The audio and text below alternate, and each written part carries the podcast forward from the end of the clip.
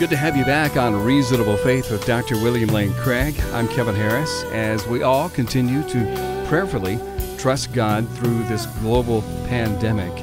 And we thank you for your prayers supporting what we're doing here at Reasonable Faith. Uh, again, we emphasize that people are looking for answers all over the world. They're looking for God, they're looking for comfort, and they're looking for answers to those difficult questions that, that all of us have. And that's what we're all about. If you could sustain us with your prayers and your financial support, a gift of any size, we sure appreciate it. You go to reasonablefaith.org and click on donate. You're going to enjoy today's podcast as we look at a former atheist who came to Christ. Boy, Dr. Craig, this is an article that I have enjoyed reading, and I think you have too, from Michael Egnor, a former atheist, now a Christian, writing on the Faith and Science blog. And he takes Jerry Coyne and others to task on our divinity sense organs, the name of the article. Jerry Coyne on our divinity sense organs. When I first read that title, I'm thinking, okay, is he talking about Alvin Plantinga? That's here? what I thought You too. know? The sensus divinitatis That's that right. Plantinga talks about. He says, In my own conversion from atheism to Christianity, I was helped immensely by some unlikely evangelists. Atheists. I had been raised in a culture in which atheism seemed the smart way to think about metaphysics. Atheists were the scientists and the philosophers, Christians were the televangelists and the science deniers. When I actually engaged the arguments for and against God's existence, I was taken aback.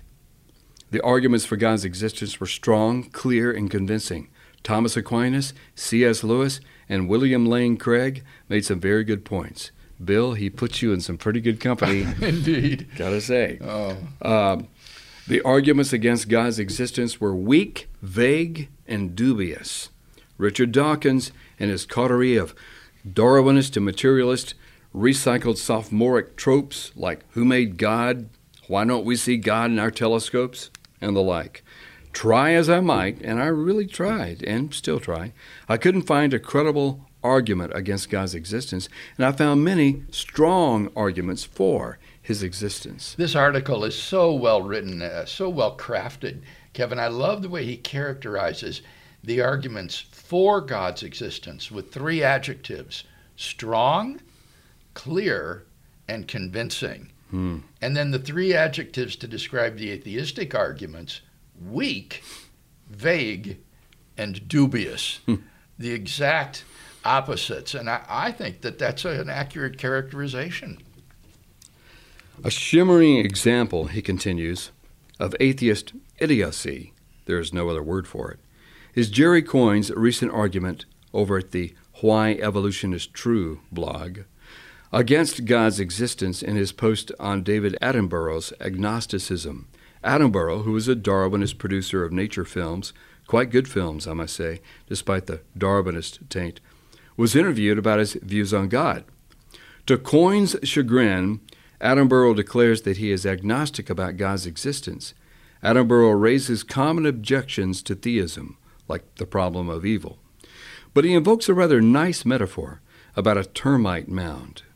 He points out that termites, blind and busily working away in a mound, are unaware of human observers. Their unawareness is not evidence that an observer doesn't exist. They lack the sense organs to perceive the observer. Attenborough says that is why he's agnostic. He doesn't sense that God exists. Perhaps that is because he lacks the capacity to know God. Wow. What do you make of that? What Well, it reminds me of the hiddenness of God um, issue that we've talked about on other podcasts.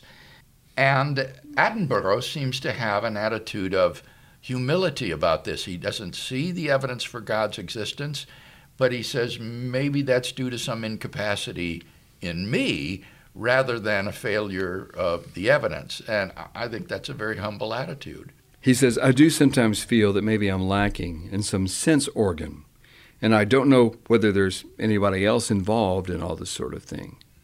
And it's a very confident thing, saying that you're absolutely sure there's nothing in this world that I don't have the sense organs to appreciate.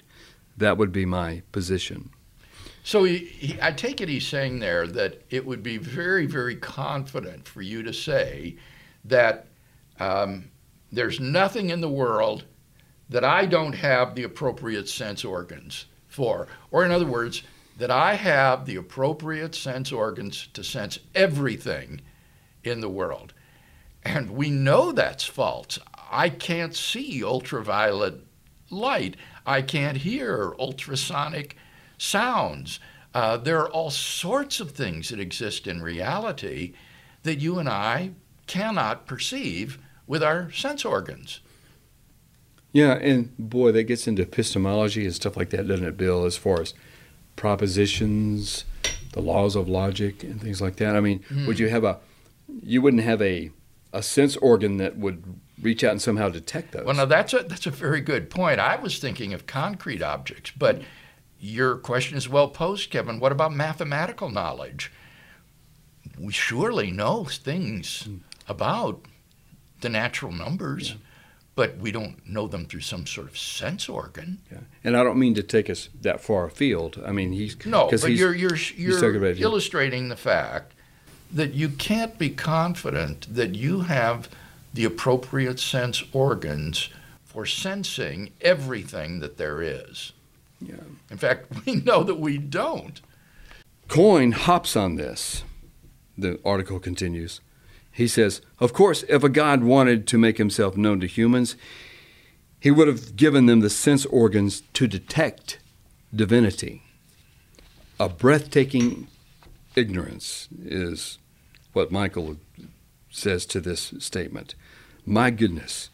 In this one assertion, Coyne, culpably, and Attenborough, more innocently, betray a breathtaking ignorance. God is not a physical thing. It is only physical things that can be sensed by sense organs. If God could be sensed via an organ, he would not be God. What would be sensed would be a part of creation, not the creator. God is not in nature, he is prior to nature. He is the source of nature. I think this is just a, a brilliant point.